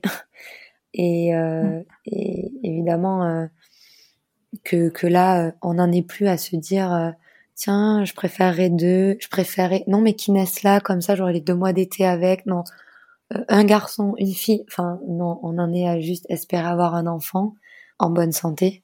C'est moi qui qui reporterai. Après, si on a la chance de, de voir encore plus loin et si, euh, si on a l'envie d'avoir un second, peut-être que Marion, un jour, euh, malgré l'âge, malgré tout ça, peut-être reportera, mais c'est vrai que pour repartir, enfin aussi vite, en tout cas, euh, repartir, on repart sur une ponction avec une vitrification des embryons, on ne sait pas quand on fera le transfert. Parce que pour l'instant, il faut aussi être prête dans sa tête pour un transfert. Oui, bien sûr. Pour lancer tout ça, oui. Mm. Et, et, et ce qu'on a pris comme décision aussi différente par rapport à ces deux autres FIV, c'est que on a toujours dit euh, euh, dans 15 jours, enfin jour, jour du transfert, des photos, on a toujours partagé tout ça et aussi avec notre famille. Et aujourd'hui, on s'est dit qu'on ne le partagerait pas parce qu'on a peur que ça se passe mal et on veut pas avoir annoncé le transfert n'a pas fonctionné ou euh, fausse couche à 8, 9, 10, 13 semaines. Enfin, après, les fausses couches tardives existent, les problèmes existent. Enfin, on en est mhm. la preuve, c'est-à-dire jusqu'au dernier moment. Donc, sans tomber dans l'extrême, on a décidé de se dire, voilà, enceinte des trois mois, d'en parler qu'à ce moment-là. Mhm. Et, finalement, même à notre famille, en se disant que ça ferait partie des, des, moments de joie de dire, bah oui, en fait, on est reparti, on vous l'a caché, ça a fonctionné, on attend un bébé, voilà. Enfin, c'est c'est important pour nous aujourd'hui de ne pas avoir à annoncer le malheur, oui. malgré euh, qu'on se dise que les gens qui ont participé euh, bah, sont en droit de savoir la suite. Donc évidemment que euh, tout le monde le saura et qu'on sera très heureuse de, de partager le bonheur. Voilà, c'est ça. Mais sur les, les, les premiers temps, on a tellement peur d'annoncer euh, c'est positif et puis euh, qu'il y ait une fausse couche ou qu'il y ait quelque chose de, de toutes ces montagnes russes qu'aujourd'hui, on a, on a envie de se dire on affrontera euh, si c'est négatif toute seule et, et pas pour l'instant le partager. Les réseaux c'est une chose, mais surtout pour la famille qui, qui a vécu des parce que parce que c'est pour pour des, des, des parents qui allaient devenir grands-parents ou des grands-parents qui allaient devenir arrière-grands-parents enfin finalement ça a été euh, hyper difficile pour eux aussi. Mmh Et c'est vrai que l'on se dit si on pouvait euh, épargner de nouveau ce petit moment ou en tout cas euh, le vivre qu'à deux comme un peu comme un couple hétéro, voilà, vivre notre truc et, en espérant que évidemment ça se passe mieux. Mais mmh. après, on est consciente que Marion a droit à ses 16 semaines de congé maternité. Et moi, j'ai mmh droit à mon congé d'accueil euh, de l'enfant. Bon, que tous mes collègues mmh. appellent paternité et moi aussi parce que ça va plus vite. Mais voilà. Et puis de toute façon, d'accueil de l'enfant, comme on accueille pas d'enfant, euh, je préfère encore dire paternité au final. Mais euh, c'est vrai que de profiter de ces jours, on y réfléchit beaucoup. Voilà, profiter du moment. Donc moi, j'ai quatre mois euh, après le, le décès de d'Ambroise pour les poser. C'est vrai qu'on se dit que c'est bête d'avoir 21 jours et de ne pas y aller à ce moment-là. Mais on se laisse la porte ouverte à dire voilà, c'est vitrifié, on peut se décider d'y aller comme on peut ne pas se décider et ne oui. pas y aller. Oui, complètement. Vous avez euh, au moins une fois que tu as effectivement que tu as fait vitrifier, euh, après vous avez euh, presque le, le, soulagement de l'esprit de vous dire que hop, ça c'est fait. Et après, vous vous laissez le temps quand vous pouvez, ça. quand vous avez avancé aussi de votre côté. C'est ça. Donc voilà, c'est vrai que on se laisse voilà toutes les portes ouvertes là-dessus. Ensuite, enfin, on, on, voulait parler voilà du, du, deuil périnatal, de tout ce qu'il y a autour. Moi, je tiens à mmh. dire qu'aujourd'hui, avec du recul, évidemment que s'il y avait eu cette IMG à 16 semaines, au moment de la première perte des os, etc., oui, effectivement que le traumatisme est grandissant avec le temps, euh, la douleur, le... parce que bah, plus le temps avance, plus on y croit, plus, bien sûr, mais euh, aujourd'hui, je, je regrette pas non plus que c'était euh, à ce stade-là parce que ce stade nous permet d'être reconnus comme des parents. Oui. C'est-à-dire que Ambroise est sur notre livret de famille. Alors, il n'y a pas d'adoption, il n'y a pas tout ça parce qu'il n'a pas de nom de famille. C'est-à-dire, il n'a pas besoin d'avoir euh, légalement des parents en quelque sorte. Mais voilà, mmh. il y a au moins son prénom sur le livret de famille. On est reconnu comme parents, donc comme je le disais, congé maternité, congé d'accueil de l'enfant. Voilà, tout ça, c'est... Euh... Et puis, la rencontre avec euh, notre fils, même s'il était sans vie, chacun fait ce qu'il veut et il n'y a de jugement et je peux comprendre qu'on refuse de, de, voir son... Mais moi, de, de notre histoire, s'il n'y a pas de, très grosses malformations, de choses qui peuvent être très choquantes ou... Voilà, je, pense qu'il est important de le voir parce que parce que mettre un visage sur un enfant qu'on ne verra jamais évoluer, euh, pour nous c'est, enfin c'est c'est vraiment important aujourd'hui de pouvoir fermer les yeux et de pouvoir voilà penser à son visage, avoir touché sa peau, enfin voilà nous on a, on l'a regardé euh, sous toutes ses coutures quoi, on s'est dit on veut garder le plus possible, euh, on veut le garder en mémoire le plus possible et et je suis pas sûre aussi que le deuil, enfin, en tout cas, les, je pense que on aurait moins assumé ce deuil-là si on ne l'avait pas eu avec nous. Par mmh. contre, euh, encore une fois, euh, financièrement, on a fait le choix de ne pas récupérer le corps de notre fils qui sera mmh. enterré par l'hôpital. D'accord. Alors après, on se laisse l'opportunité pendant cinq ans de récupérer le corps. Et euh, je pense qu'on le fera. Mais aujourd'hui, encore une fois, l'envie de la vie, de repartir, de, de, pouvoir assumer financièrement ce parcours, nous dit que on n'a pas pu dépenser pour lui là tout de suite présentement, euh, voilà. Donc euh, c'est difficile de se dire que ces choix sont, sont tenus par les finances. Alors euh, moi je suis persuadée qu'on le récupérera, mais mais mmh. pas tout de suite parce qu'on ne pouvait pas et il y a aussi autre chose qui nous a tenu à cœur, c'est qu'on nous a demandé, et ça j'en parle parce qu'autour de moi, à l'école notamment, j'ai une collègue qui euh, a accouché d'un enfant né sans vie et qui a refusé en fait l'autopsie. Et nous, en fait, on nous a bien fait comprendre que l'autopsie ne nous donnerait pas de réponse pour nous, mais mmh. permettrait peut-être de faire avancer les choses pour les autres.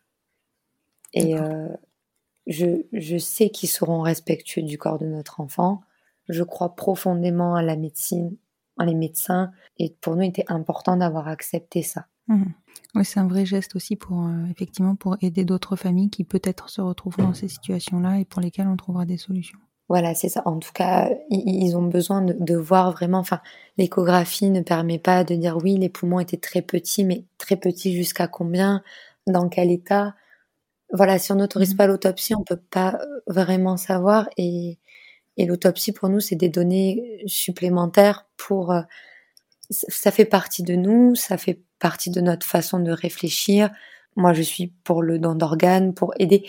Et du coup, c'était une façon aussi de se dire, notre bébé va peut-être servir à d'autres. Mmh Enfin, voilà, il y, a toute cette question-là qui fait que c'est important de se poser des questions peut-être pour euh, parce qu'on se rend pas compte. Enfin, ça va très vite. On nous propose l'IMG, euh, on nous parle d'autopsie et nous, euh, on voit autopsie dans les séries américaines policières avec mm-hmm. le cadavre sur la table. Et je pense qu'il faut, enfin, on saura pas commencer, mais en tout cas voilà, moi je veux croire en cette médecine qui de toute façon respectera le corps d'Ambroise et en tout cas qui va peut-être servir à quelque chose.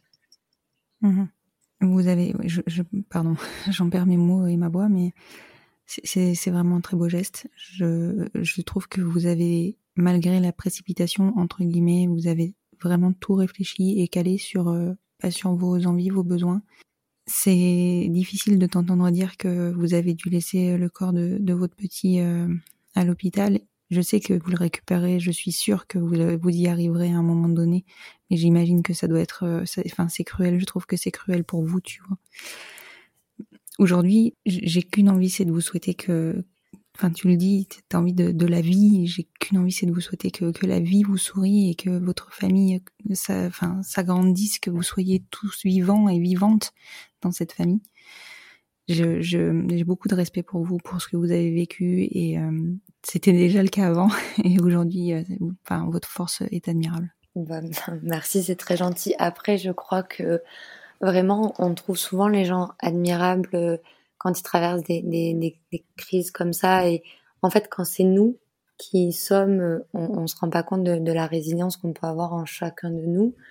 C'est mhm. aussi euh, ce qui me faisait très peur pour Marion parce qu'elle disait euh, c'est ma première épreuve et c'est voilà, c'est à, 40 ans, c'est vrai que elle a perdu ses grands-parents, mais enfin, je veux dire, dans les épreuves de la vie, oui, c'est sûr que c'est sa première épreuve que que la première personne qu'elle voit décéder, c'est son enfant. Donc euh, oui, moi j'avais très peur pour elle.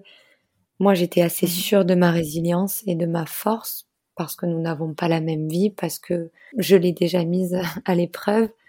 Mais ce qui a fait que tout ça est venu, c'est que franchement, on est toujours resté euh, soudés, toujours d'accord, toujours dans la discussion. Quand on n'arrive pas à le dire avec des mots, on l'écrit. On a notre mmh petit carnet qui fait des, des va-et-vient de l'une à l'autre. Alors quand c'est positif, quand c'est négatif, quand on a quelque chose à dire et qu'on n'arrive pas à le dire, voilà, on est vraiment. Euh, je, dirais que l'écoute, se dire que l'autre aussi est une personne différente de nous et qu'elle peut ressentir des choses différentes. Euh, Marion a porté ce bébé, Marion a accouché, moi non. Donc euh, c'est pas le même regard, c'est pas la même peine, c'est la même perte, celle d'un enfant, mais c'est voilà, c'est pas tout à fait pareil. Et c'est très important de se dire que, que l'autre est différent et peut-être c'est c'est pas parce que l'autre pleure beaucoup qu'il est plus malheureux ou c'est pas parce que l'autre ne pleure pas qu'il n'est pas malheureux. Mmh. Et, et, je crois qu'être un couple de femmes pour le coup c'est une force. Oui, j'en suis convaincue. Parce qu'il il y a quand même sur des points sur lesquels on se retrouve un peu plus que. Oui, complètement.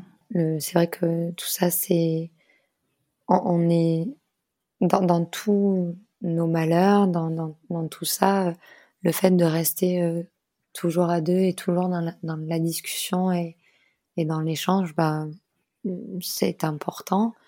Après, euh, j'ai très très peur de, pas d'être enceinte, mais d'avoir une grossesse qui se passe bien et j'ai assez peur des répercussions euh, du coup sur Marion. Et aujourd'hui, on a décidé, enfin voilà, pour l'instant il n'y a pas de suivi psychologique, Marion veut reprendre le dessus avec son corps plutôt pour l'instant qu'avec sa tête pour euh, mettre un peu mhm. mettre une distance avec cette épreuve. Mais euh, et voilà j'ai un peu peur de l'effet euh, boomerang quand on voit l'autre enceinte. Bah, qu'est-ce que elle ça va lui rappeler? Qu'est-ce que et je, je, pense que que le, le suivi psychologique viendra mais peut-être aussi à l'hôpital, voilà, comme je disais tout à l'heure, on a toujours été reçus à deux. Et là, ça serait bien que qu'on ait un suivi euh, par la même personne, mais qu'elle nous reçoive de temps en temps à deux et de temps en temps seule. Parce que, voilà, on est deux personnes différentes. Mhm. Tu en as déjà conscience et tu en as conscience vraiment très tôt dans votre deuil. Et je trouve ça, euh, enfin, clairement, aujourd'hui, ça, ça va vous permettre d'avancer, en fait. Tu, tu te rends compte que vous pouvez ne pas ressentir les mêmes choses au même moment pour la même, pour la même perte, effectivement. Oui, c'est c'est vrai que il y a ça. Enfin, moi, je me, je me projette énormément. Enfin, il y a des détails. C'est pour ça quand on dit oui, les détails sur ça, sur l'IMG, on va dire que on a l'impression qu'on qu'on s'est projeté très rapidement, en gros du, du lundi au, au, vendredi. Mais euh, au final, euh, j'ai lu sur l'IMG depuis euh, la perte de la poche des os à 16 semaines. Donc, il y, a, y, a, ce cheminement a été fait et c'est pareil. Je me vois. Enfin, la dernière fois, je disais à Marion, le, jour où, j'accouche, je veux qu'on pose le bébé sur toi. Il y a, y a, y a mhm. j'arrive déjà à me projeter, à me dire voilà ce que je voudrais, qu'est-ce que toi tu voudrais, qu'est-ce que est-ce que tu penses que c'est bien ou pas. Je suis quelqu'un qui me projette énormément et je vais lancer toutes mes idées et Marion va piocher euh, celles qui lui plaisent ou qui font écho. Et en fait, euh, je propose, elle dispose quoi sur euh, plein de choses. Mm, mm. Mais vous avez une belle complicité. Voilà, et puis on est, on est complémentaires. Enfin, heureusement qu'on a ça parce mm, que après, on, on, se rend pas forcément compte de ce que l'on traverse, c'est le regard des gens, des fois, qui, qui nous le rappelle. J'ai une collègue qui, euh, mardi, une collègue avec qui j'ai assez peu d'échanges, qui a fait des fausses couches, mais voilà, pas très tardive, et qui a deux, deux garçons, et, et qui s'est mise à pleurer quand j'ai juste un peu parlé, alors que moi, je n'ai jamais pleuré devant mes collègues. Et c'est à ce moment-là qu'on se dit, euh, que moi, je me pose et que je me dis, ah ouais, enfin, Flo, en fait, c'est grave ce qui t'est arrivé. Arrête de foncer. Pose-toi. Mm. Dis-toi que. Et il y, a cette peur de se poser et, de tomber. Et de, chuter, de se dire euh, mince, il est où le vide? Et, c'est vrai que bah, de repartir aussi sur cette PMA permet de peut-être. Alors, un psy dirait que c'est peut-être pas bien parce qu'on cicatrise pas complètement. Mais en même temps, est-ce qu'on cicatrisera vraiment un jour? Euh, J'en doute. Il fera partie de vous. Oui, oui, clairement. Enfin, pour nous, euh, c'est, euh, mm. enfin, c'est, il y a, y, a, y a, aussi quelqu'un qui nous a dit, euh, et si c'est un petit garçon de nouveau, comme Ambroise, ça vous plaît, vous l'appellerez Ambroise? Euh, Bah non. Est-ce que tu auras appelé deux fois ton enfant euh, J'en sais rien moi. Gaëtan, Gaëtan, Gaëtan 2 ou Gaëtan Junior. Enfin, des, des, choses comme ça qui sont en fait des, des maladresses parce que parce qu'on n'en parle pas au final, moi, j'avais mmh l'impression que c'est, ça arrivait qu'à nous, en dehors des réseaux sociaux, où on peut rencontrer toutes les histoires. Et finalement, euh, bah voilà, enfin, comme je disais, euh, une collègue donc, de l'ALP, donc de l'animation de l'école, qui a perdu sa petite euh, à 9 mois. une collègue, bah, sa meilleure amie à 31 semaines, elle a fait une IMG. Enfin, et on se dit finalement, ça n'arrive pas qu'à nous et, et personne n'en parle de, enfin personne n'en parle. En tout cas, assez peu, sauf si on s'intéresse au sujet, donc sauf quand ça nous arrive. Et les gens autour de mm. nous sont désemparés parce que ils veulent nous empêcher de souffrir, ils veulent pas mm-hmm. souffrir eux-mêmes. C'est-à-dire que, enfin, moi je pense que la, la phrase la, la plus choquante de ce, de ce parcours et de ce qui nous est arrivé, elle sort de la bouche de ma grand-mère qui, euh, qui m'a demandé mais vous allez faire quoi du bébé euh, voilà, donc parce qu'elle est catholique, etc., enterrée. Euh, elle dit parce mmh. que vous allez quand même pas l'enterrer. Bah, je lui, alors, je lui dis, j'en sais rien. Elle me dit, non, mais parce qu'à l'hôpital, quand ils amputent d'une jambe, bah, on n'enterre pas la jambe. Et, ouais. Et en fait, mmh. donc, évidemment que j'ai explosé, mais avec du recul, moi, je me positionne. Ma grand-mère a 83 ans. Euh, ma mère, donc sa fille, est décédée elle a plus de mari, elle a que sa petite fille et mon frère, et euh, elle me voit souffrir. Et donc pour euh, ne pas souffrir, ne pas me voir souffrir ou essayer de m'enlever cette souffrance, et elle aussi se dire que c'est pas un bébé, on, on, on, occulte complètement ce voilà que que c'est un mm. bébé et que ça peut être comme un bout de jambe qu'on peut amputer, qu'on peut laisser comme ça. Enfin c'est c'est je crois que au début été très en colère sur toutes les phrases un peu déplacées.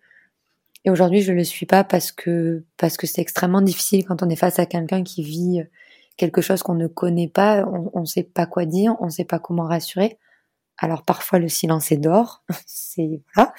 Mm-hmm. Mais Mais, mais là, j'ai compris que c'était une forme de protection et euh, ma grand-mère a accepté de voir euh, la petite main d'Ambroise, celle que nous avons mise sur les réseaux. Et là, elle s'est, et son pied aussi. Et, et là, elle a dit, ah, mais c'était un bébé. Et là, elle a pleuré. Comme si, mmh. euh, pour elle, à ce moment-là de grossesse, ben, elle, elle, a jamais vécu d'échographie de sa vie. Elle a fait qu'une grossesse. Elle, mmh. donc pour elle, un bébé, c'est qu'un bébé qui naît un peu prématuré à huit mois, ça va, mais enfin voilà, c'est pas. Euh, et elle s'était pas rendue compte. Et moi, je pense qu'il faut, il faut pas en vouloir aux gens qui sont maladroits. Alors, euh, il y a des gens qui vont être méchants. Alors nous, on n'en a pas rencontré, que ce soit euh, en vrai ou sur les réseaux. Clairement, on n'a pas eu à, à, subir quoi que ce soit, si ce n'est le gynéco de, qui nous suivait depuis le début, mm-hmm. qui a manqué, enfin, de tact. En fait, il nous a dit Ah, mais ah, vous étiez à 25 semaines de grossesse? C'est compliqué pour les papiers à ce stade-là. D'accord. Voilà. Voilà, voilà. Donc, euh, ce gynéco m'a prescrit euh, les médicaments pour la stimulation parce que j'en avais besoin. J'avais rendez-vous chez lui, mais en octobre, depuis euh, depuis le, le, jour de l'IMG, j'ai pris rendez-vous chez un gynécologue avec voilà, comme vous avez conseillé sur Montpellier pour la PMA, etc. Voilà, je me suis dit, euh, toi, mon coco, tu peux dire ce que tu veux aujourd'hui, ça me touchera pas. Marion a été évidemment anéantie de ce qu'il a dit, mais on lui montre rien, on prend nos ordonnances et on s'en va. Alors, c'est lui qui va faire le monitorage des follicules aussi, les deux premiers, pas le mhm. dernier, et on le reverra plus. Et, et cet homme ne nous a même pas demandé, euh, bah, c'est un petit garçon, une petite fille, enfin, c'est, enfin, rien, rien. C'est, c'est, enfin, c'est fou. Et à côté de ça, on a des sages-femmes tout au long du parcours qui ont juste été extraordinaires. Donc, euh, bon. Ouais, non mais il y a dans les dans les personnels soignants, il y a en général plutôt de très très très belles surprises, mais c'est vrai qu'il reste quelques indécrottables qui sont, euh, enfin c'est compliqué. Hein. Ils n'ont pas de formation euh, psychologique hein, pendant mmh. leur formation et ça manque. Hein. C'est ça. En fait, notre gynéco, on est face à un ponte de la PMA. Mais, mais il est bon dans un labo où il est bon pour faire des échos, mais il, il est pas bon pour accompagner justement des gens qui font des PMA. Mm-hmm. C'est-à-dire que c'est quand la première stimulation, moi, fonctionnait pas bien, il me dit, bon, il vous restera le don d'ovocytes. C'était la première phrase où je me suis dit, mais, enfin voilà. Où là, euh, j'ai un nouveau protocole, il a dit, ah oui, ils vous mettent ça en Espagne. Ah non, ça a pas du tout accroché en France. Merci de me rassurer. Enfin, c'est. Alors, je, me suis dit, stop, je ne prends plus ce qu'il dit. Je me fais marquer mes ordonnances. Je prends ce qu'il y a à prendre. Et euh, lui euh, prend ses dépassements d'honoraires et et, euh, et pour le coup, et, et on ne verra plus. C'est des gens qui savent pas y faire. On sent que, franchement, c'est pas méchant, mais c'est ils savent pas. Maladroit. Hum, hum, hum, complètement. Oui, voilà, voilà, comme euh, comme toutes les petites phrases que l'on peut entendre et il faut pas s'encombrer de cette colère avec les gens qui comprennent pas. Mmh voilà, certainement, moi je comprends pas euh, d'autres douleurs d'autres personnes et et eux ils comprennent pas la nôtre et ils comprennent pas notre parcours. Alors quand c'est des professionnels du milieu, euh, c'est autre chose. Mon regard il est différent. Mais voilà, les mmh collègues, les amis ou les gens lambda qu'on a pu rencontrer, bah c'est c'est pas grave, il faut, il faut laisser, il faut prendre un peu de positif et voilà quoi. Oui. Mais tu as, une très belle philosophie et clairement, euh, c'est vraiment super fort d'arriver euh, maintenant alors que quand même vous êtes tout tout près de la naissance d'Ambroise, d'avoir ce recul, cette hauteur que des gens qui ne sont pas dans la situation n'ont pas pour vous, tu vois. C'est ouais, vraiment euh, bravo à vous. Et, je pense que c'est aussi ce, recul et cette hauteur qui t'ont permis de me dire et de m'accorder euh, cet entretien avec toi, alors que effectivement, encore une fois, c'est très frais pour pouvoir euh, bah, marquer l'histoire d'Ambroise, euh, en tout cas en audio. J'espère que vous pourrez la conserver et que vous arriverez à l'écouter. Oui, c'est ça. Je m'étais dit que, enfin, en fait, le, fait de pas avoir aussi Marion à côté qui aurait pu craquer, enfin, c'est un peu un cercle. Voilà, je, je me suis dit, euh, bah comme je disais tout à l'heure avec mes supérieurs, c'est-à-dire je me fais le porte-drapeau de, de personne, mais euh, si je peux parler, euh, je pense que c'est bien de le faire. Toutes mhm. les histoires sont différentes, toutes les personnes réagiront différemment et, il y a certainement des gens qui pourraient pas parler. Tout à l'heure, j'ai compté, ça fera six semaines demain, au final. Hum. Et ça semble hyper loin. Mais vraiment, cette, fin, cette chambre d'hôpital, enfin, ça semble très loin. Ça semble extrêmement proche aussi. Ça semble être Mhm. pas nous comme parfois être nous. Après voilà, hier euh, on est allé promener chez Emmaüs euh, pour chiner et puis il y avait trois vêtements de, de petits garçons et on s'est regardés toutes les deux, on s'est mis à pleurer, on est sortis. Je dis pas que c'est évidemment euh, la moindre femme enceinte, la moindre image d'enfant, etc. nous, nous remue et encore plus de petits garçons. Mais je trouve que c'était important déjà de faire cet enregistrement parce que je me sens en confiance aussi. Je sais comment ça sera traité, comment ce sera pris. Euh, c'est important de parler de lui, mais aussi de parler de de ce parcours, de tout ce que tout le monde peut traverser, et, et peut-être que des gens qui en sont à la troisième ou quatrième FIV, euh, enfin des fois on voit des choses, euh, 13 transferts, et, et, et qu'il y a, y a Mm. peut-être un espoir. En tout cas, nous aujourd'hui, le bébé n'est pas là, mais il y a, y a peut-être il y a l'espoir de, de se relever après ce genre de, de traumatisme, et je pense que que l'homme peut, peut presque se relever de, de tout. Pour moi, euh, je suis juste intransigeante avec les gens qui se plaignent. Genre, euh, voilà quoi, j'ai du mal à supporter mes collègues. Il a pas dormi, il a. Tais-toi. Alors je ne le dis pas, mais euh, voilà, ça, Mhm. ça j'ai du mal à. Et en même temps, euh, qui suis-je aussi? Je pense que peut-être dans un an et demi où j'espère, enfin, dire l'enfant ne dort pas et d'être Mhm. fatigué. Mais je crois que je réfléchirai toujours avant de me plaindre parce que, ouais, je, voilà, c'est, vraiment la chose que j'ai le plus de mal à supporter aujourd'hui.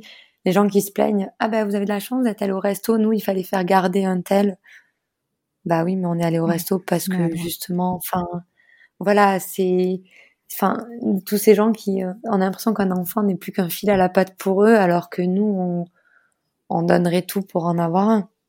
Mais euh, après, euh, après c'est comme les gens. Tu verras quand tu auras des enfants. euh, voilà, enfin, il faut, il faut accepter cette pluralité de personnes, de personnalités et de façon d'être. Complètement. T'as une belle philosophie, vraiment. Merci. En tout cas, je te remercie beaucoup, Flo, vraiment de, de m'avoir confié ce témoignage. Et je remercie aussi Marion de t'avoir laissé me confier ce témoignage, parce que je sais que c'est pas évident. Euh, j'ai- je, je, Oui. je croise vraiment tout ce que je peux croiser. Et je pense vraiment fort à vous pour euh, la suite de votre parcours. Et euh, je ferai partie des premières euh, à vous féliciter dans, quand vous souhaiterez nous dire que, que ça a fonctionné.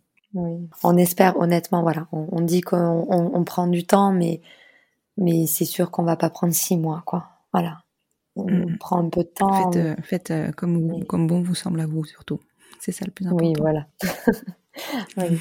Bah, merci, c'est vraiment très gentil. euh, parce que toi aussi, tu consacres beaucoup de temps à tout ça et voilà quoi, c'est important de relayer toutes ces histoires, tout, C'est gentil. tout ça. Je te remercie. Et d'ailleurs, la, la, la dernière que la dernière sur le don, sur le don de gamètes. Euh, parce que quand même, euh, avant de se replonger vers l'Espagne et les dépenses, on a quand même posé Mhm. la question à notre gynécologue. euh, voilà, on, on en est où? C'est passé en France Est-ce qu'on peut le faire? Est-ce que vous pouvez nous faire passer en priorité étant donné qu'on en a déjà fait Et combien de... Voilà, il nous a dit, euh, non mais vous en avez pour entre 18 et 24 mois d'attente. Même en venant avec par exemple un donneur, faire un, Mm, mm, pour mm. faire un don croisé, etc. Donc euh, clairement aujourd'hui la France dit qu'elle ouvre la PMA aux couples de femmes, aux femmes seules, mais la France doit avant tout changer les mentalités sur le don de gamètes. Et parce que parce que ça sert à rien de l'ouvrir si c'est pour attendre 24 mois. Ou alors d'être un couple qui sait que voilà, ils complètement. vont rentrer dans le processus, ils sont pas pressés, ils font leur dossier, voilà, mais mais euh, ça change pas en tout cas sur tout ce qui est médical, sur les adoptions, sur la suite, ça, ça change, mais mais mais là pour le coup, euh, c'est vraiment important de relayer aussi ce genre de parce que on se rend compte que c'est pas du tout dans les mentalités, c'est pas. Non, mais c'est clair. Enfin, moi, j'étais, euh, je savais hein, qu'il y avait pas beaucoup de donneurs, mais euh, là, j'ai été effarée de me rendre compte des chiffres, quoi. bah oui, c'est fou. C'est fou. C'est fou. C'est fou et c'est encore après, c'est encore une fois dans la culture, c'est-à-dire que Enfin, nous, on nous disait qu'en Espagne, c'est dans leur culture, ils n'ont pas de problème de, de don d'organes, de don. Enfin, c'est pas qu'une question de gamètes et d'ouverture d'esprit et de. C'est, il y a une espèce de, de culture aussi du don Mhm. qui est pas ici et euh, Ouais, et encore plus quand ça Mhm. touche euh, les gamètes, encore plus quand je, je crois que le, le choix, euh, après c'est mon avis personnel, mais le choix de la France de, de faire des donneurs non anonymes aux 18 ans de l'enfant, etc. Enfin, ça rassure pas les gens. On est déjà sur une population qui est frileuse. Mhm, mhm, Enfin, si en plus de ça, on, on laisse pas la Mais possibilité donneurs. hein. Oui, voilà, c'est un peu ça. C'est, euh, on va l'ouvrir le truc, mais vraiment pour en profiter. euh, on en profiterait dans trois ans après avoir fait 24 mois d'attente, quoi. C'est ça. Mais ouais, je pense que la PM à l'étranger a encore une belle vie devant elle. hein. Oui, oui, oui, c'est sûr. Enfin, moi, je pense que, enfin, puis la, la, la repas qui est pas passée et qui, pour moi, Oui. voilà, nous, euh, c'est, notre Ouais. deuil, c'est machin, mais, mais je trouve que c'est une méthode sublime pour que les, les, les deux mamans se sentent. euh, Enfin, moi, je me voyais déjà dire à mon fils, t'as la maman du lœuf, la maman du bidou? Non, voilà, quoi, c'est, c'est vraiment, euh, c'est vraiment dommage, mais, mais encore une fois, essayons de voir le positif et de se dire que on- il y a eu une avancée. Oui, c'est ça, complètement. On a une avancée. Comme diraient mes élèves, Inch'Allah pour la suite. Voilà, c'est ça. On, on- ça progresse petit à petit, toujours à moitié, mais c'est une moitié de plus. C'est ça, c'est ça. Ouais. Bon, je te remercie vraiment beaucoup de m'avoir donné la parole longuement de tout, ce- tout ce travail que tu vas faire euh, pour euh, poster tout ça le, le 15. Je t'en prie. Cet épisode a été enregistré il y a un peu plus de trois semaines. Nous y évoquons une cagnotte qui a été complétée très rapidement après. Alors que Léa a demandé le versement de la somme sur le compte de Florence et Marion, Litchi, le collecteur de la cagnotte, a décidé arbitrairement que le motif de cette cagnotte contrevenait aux lois françaises et qu'il rembourserait les sommes perçues aux contributeurs. Pour certains, c'est à ce moment-là que vous avez dû découvrir l'histoire de Florence et Marion. Nous avons fait du bruit et il en aura fallu pour que Litchi s'excuse et prenne en charge le montant déjà remboursé de la cagnotte pour le reverser à Florence et Marion. Bien des péripéties dont elles n'avaient pas besoin. Le motif d'annulation de la cagnotte était l'illégalité des PMA à l'étranger pour les couples de femmes, alors même que des cagnottes pour les mêmes motifs étaient versées à des couples hétérosexuels. Je vous laisse donc juger du niveau d'information de ce site de cagnotte en ligne. La PMA à l'étranger est reconnue et légale depuis 2013 puisqu'elle nous permet l'adoption de nos enfants. Enfin, ce n'est pas à vous que je vais apprendre cela. Si cet épisode vous a plu et que vous avez envie de sensibiliser autour du deuil périnatal, n'hésitez pas à le partager et à le faire découvrir. Vous pouvez aussi soutenir le podcast en mettant 5 étoiles sur votre plateforme d'écoute et plus particulièrement sur Apple Podcast. Enfin, je vous retrouve sur le compte Instagram du podcast, at les enfants vont bien podcast, pour continuer la discussion ou échanger autour de ce sujet et enfin en commencer de nouvelles. Je vous souhaite une très belle fin de semaine et vous dis à lundi prochain pour un nouvel épisode du podcast. you can't quite comprehend. You asked me if I'd pinch you, but my fingers wouldn't bend. I'll be right behind you, Josephine. Just like I was when we were 17. Guess it's only been a year, but still it feels like 34. I don't feel like I am living in the same skin anymore. Now hold my hand, hold my breath. There's nothing in this world we really own. And Jesus Christ, if you tore my less alone.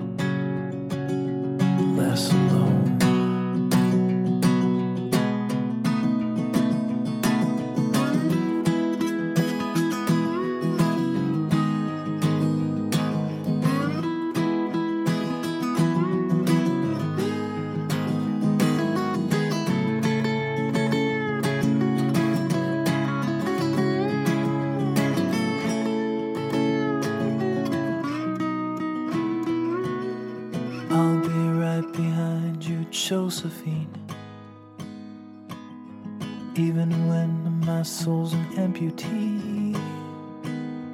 And my bleeding heart is sinking in the lake inside my chest. So I grab what I can cling to and I leave behind the rest. Now hold my hand, I'll hold my breath. There's nothing in this world we really own. Jesus Christ, if you tore my heart the only thing I'd feel was less alone. Now hold my hand and take my breath and leave behind the things you'll never own. And Jesus Christ,